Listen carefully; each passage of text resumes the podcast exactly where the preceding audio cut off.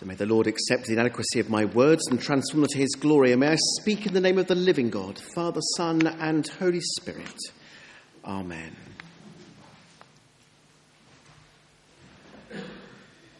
Can we just give our four candidates another round of applause? I thought their testimonies were brilliant. Brilliant. Always good to give such words of encouragement when people are standing here up at the front. And it's been an extraordinary week, hasn't it? It's been an extraordinary week in terms of public discourse, the kind of conversations, the kind of things that people say in public. You may be aware that on Friday, just a couple of days ago, the bishops of the Church of England made a very formal statement about public discourse, the sort of language that gets used, the way in which we treat each other, particularly when we're in positions of leadership and responsibility. I don't know if you've read the letter and what impact it might make, but the events, it seems to me, of the last few days in Parliament have raised all sorts of question marks about the sort of depths that we will go to in terms of humanity. We've seen some pretty ugly images of humanity, it seems to me. Is it okay in public debate to use language like traitor and fascist? Or is it right to say in public debate that the judiciary, in its highest sense, is wrong? Or indeed, when someone complains about death threats, that they are merely cast aside as humbug? What's your response to what's been taking place in the course of this week? And how does it mean that the rest of us should behave? Does this make it okay for you and for me to use that sort of language in our day to day lives? How should the rest of us act when we see those in positions of leadership acting in such a way? Particularly in a time of conflict, recognizing that actually conflict is the most natural thing in the world. But conflict needs to be treated very carefully indeed. I wonder what conflicts you're in at the moment. You will have some, I'm without doubt. And the extraordinary thing is, you put two people in a room together and give them an opportunity to talk about anything they want to, eventually you will find conflict. As I say, conflict is the most natural state of affairs for humanity. Let's not be surprised, perhaps, at the discourse of the last week. How we deal with conflict says a lot about our character. How we deal with disagreement difference of opinion can say something very revealing about the way in which we view humanity, perhaps about the way in which we understand who Jesus is and the impact of the cross upon our day to day lives. At the same time as this conflict that we've seen on this very national stage, four young people in the last three weeks in Camden have been killed through conflict. Young people on our streets in this borough. Some form of significant youth violence. We know that others have been stabbed in this borough in that time as well.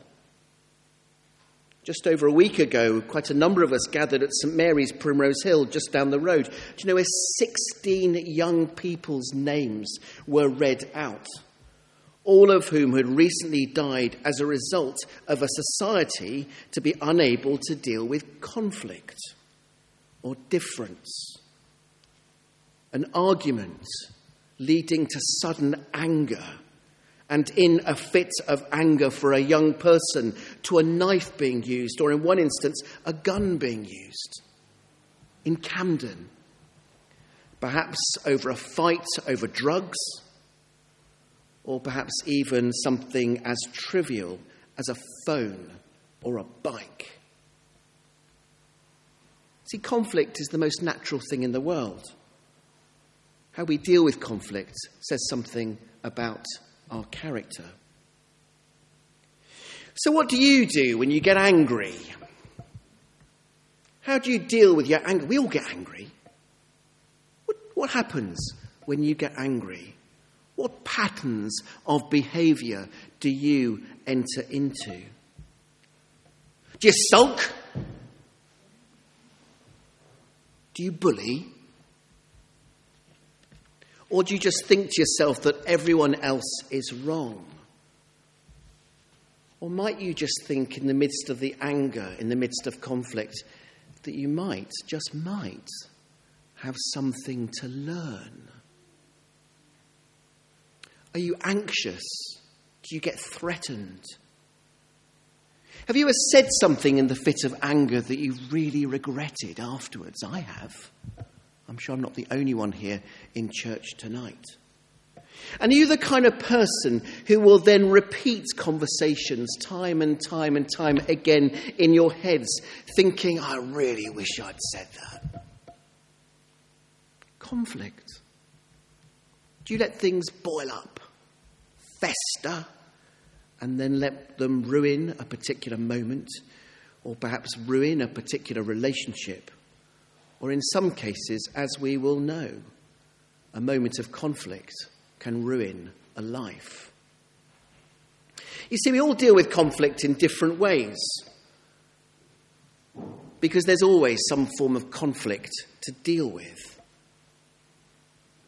And perhaps it's when we dare to reflect upon the patterns of behaviour when we deal with conflict and difficult situations, perhaps we then realise, do you know what?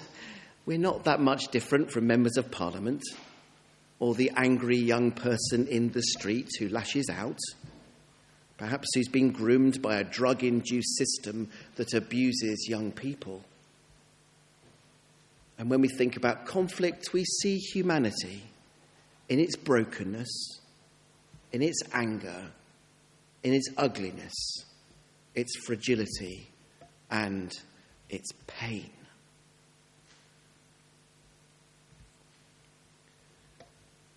And we then come to tonight's gospel reading.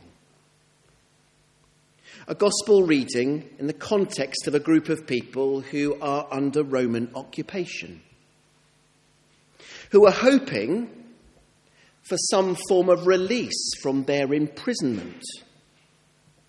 All sorts of different cultures are trying to exist side by side.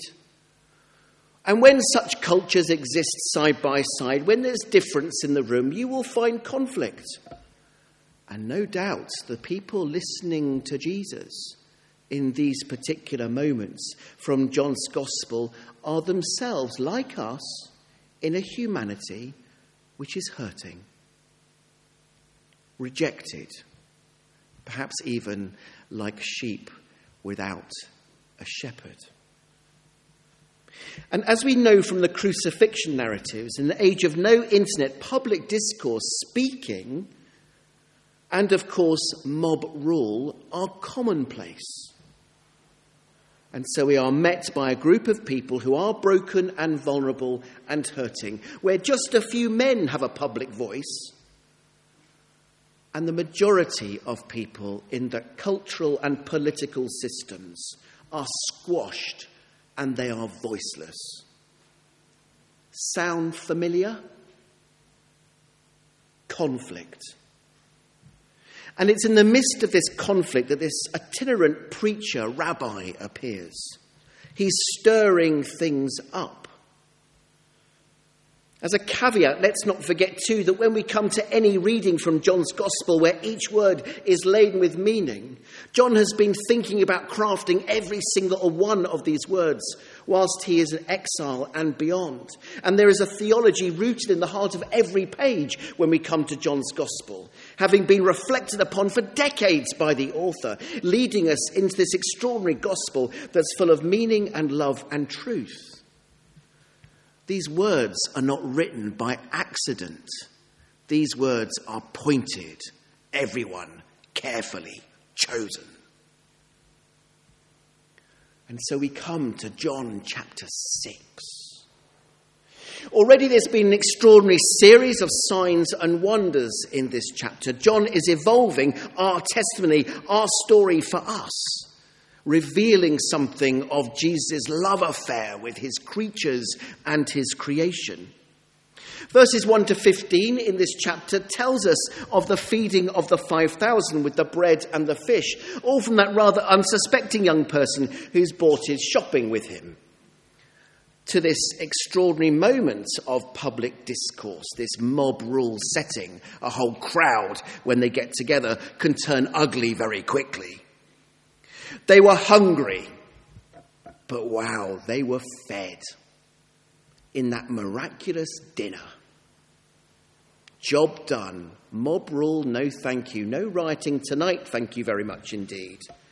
This is a miracle moment in John's Gospel, describing Jesus as the one of abundance, generosity, and of enormous sense of hope.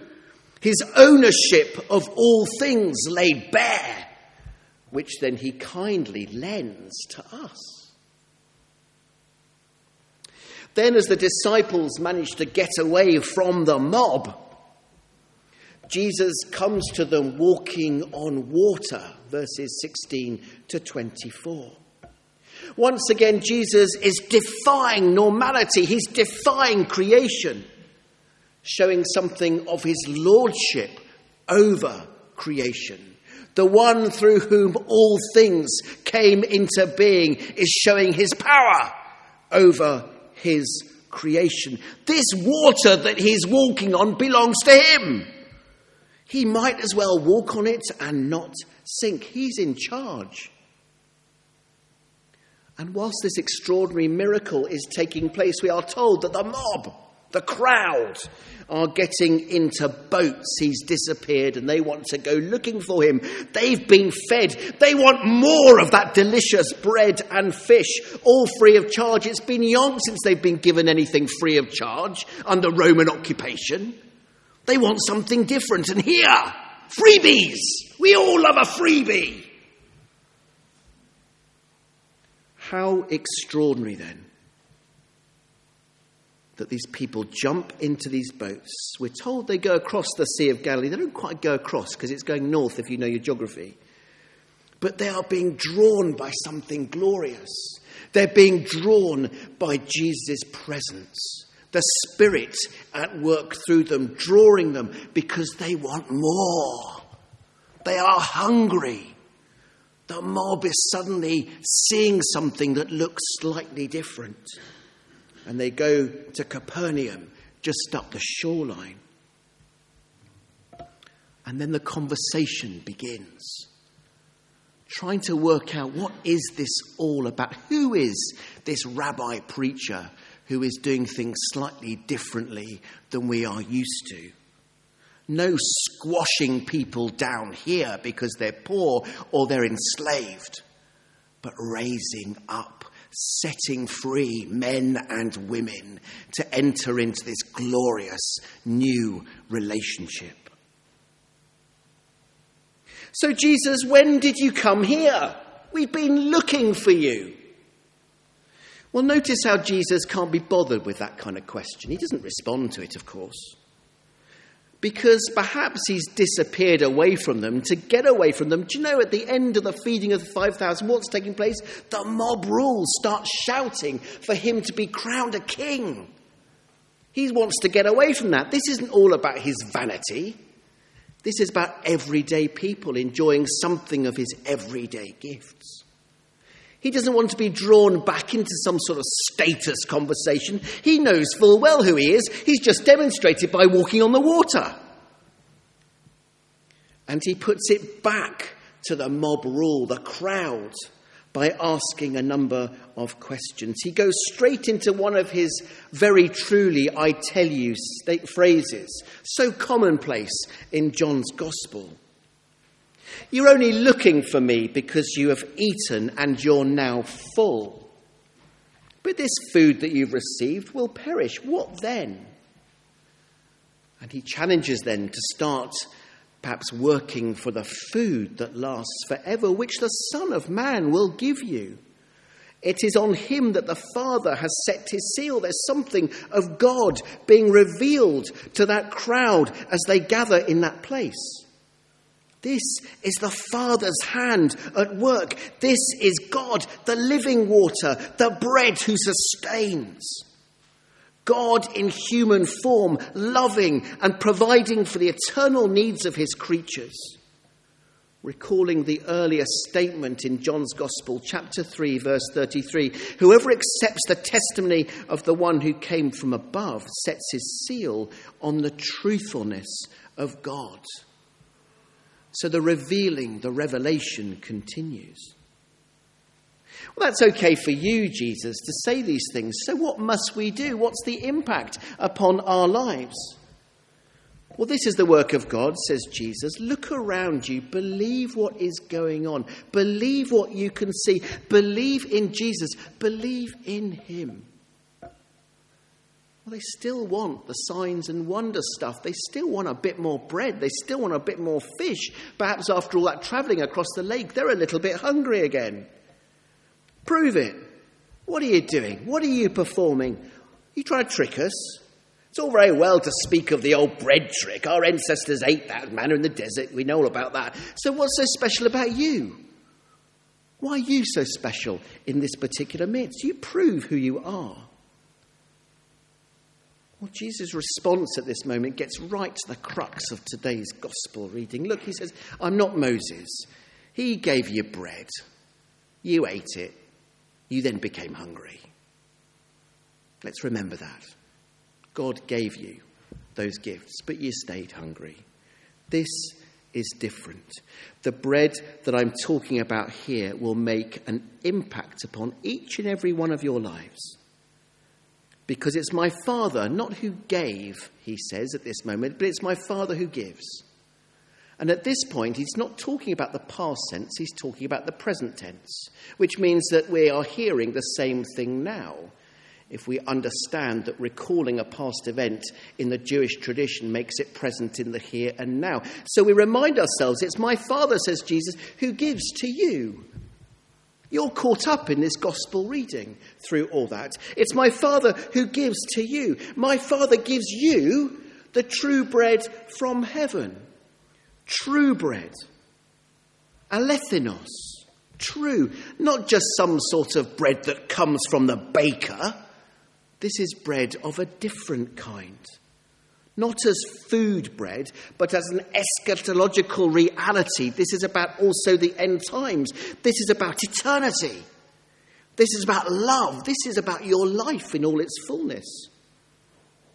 And ultimately, this image that Jesus gives to us is a precursor for the cross, where that real and new loving relationship becomes for all to enjoy.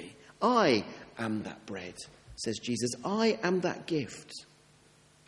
I am the one who sustains. I am the one who brings eternity. I am the bread of life. No one who comes to me will be left hungry or thirsty because I love you that much. I don't want you to walk away hungry. I love you that much. And yes, says Jesus in this, as the bread of life, I will change your attitudes. I will show you how to love, how to live in grace, how to live in forgiveness, and I will give you a voice. No squashing and silencing here, thank you very much. But I will give you a voice, all of you. It's no wonder, my friends, that the crowd at this moment, as suddenly the penny drops, there's a moment of revelation Sir, give us this bread always. Always. And then, of course, we're taken to the cross as the story continues, when the extent of God's love affair with you comes to the fullest of fruition. How extraordinary that we see how God deals with humanity and conflict right in the heart of these passages. Let's take us forward to the place of the cross, particularly as we're thinking about the conflicts that we face today. What does Peter do as Jesus is being arrested? He takes out a knife and he stabs someone, cutting off the high priest slave's ear. This is a full blown knife attack from St. Peter, of all people, the day that Jesus dies. And then let's also think of the mob rule once again. They're placated at this point, they're enjoying thinking about the bread of life, but they won't always be placated. When Jesus was crucified, it is the mob who shout for his death. Nails in the most brutal stabbing incident, where Jesus is left publicly for dead. How extraordinary then when we understand how God deals with conflict, that when Jesus is resurrected, when the bread of life is fully revealed in his resurrected body, he says, Peace. Isn't that amazing? He says, Peace. No retribution, no retaliation, no angst, no vendettas, just peace. Such is the grace of God. You see, my friends, conflict abounds. Conflict's everywhere. It's very natural. Conflict is here in the New Testament with Jesus' interaction with the crowd. Conflict is here in the church. Conflict is here in the wider society, and I would imagine there's a bit of conflict in each of our families. And yet, what builds is the bread of life that is Jesus Christ. All too often, it seems to me, we sit in our own judgment seats. We judge other people as to who's right or wrong in conflict, perhaps almost at arm's length. And yet, of course, our flourishing and our thriving comes only when we recognize our need of Him. When we are that crowd with whom the penny has dropped and we shout out, Sir, Give us this bread always, because we need that bread in order for us to flourish. Which, of course, does mean laying aside our vanity and saying sorry and resting in Him. And I wonder, perhaps it's good that we pray for our government, that they pray heed, should pay heed rather to these words so that this rhetoric, this important message of Jesus, has an impact upon all of our lives. And also, I pray that this image of how we deal with conflict in Jesus Christ through the cross will have an effect upon those caught up in a life of serious violence, fueled by drugs and a sense of honour. We must take note. And what of you, confirmation candidates, on this night?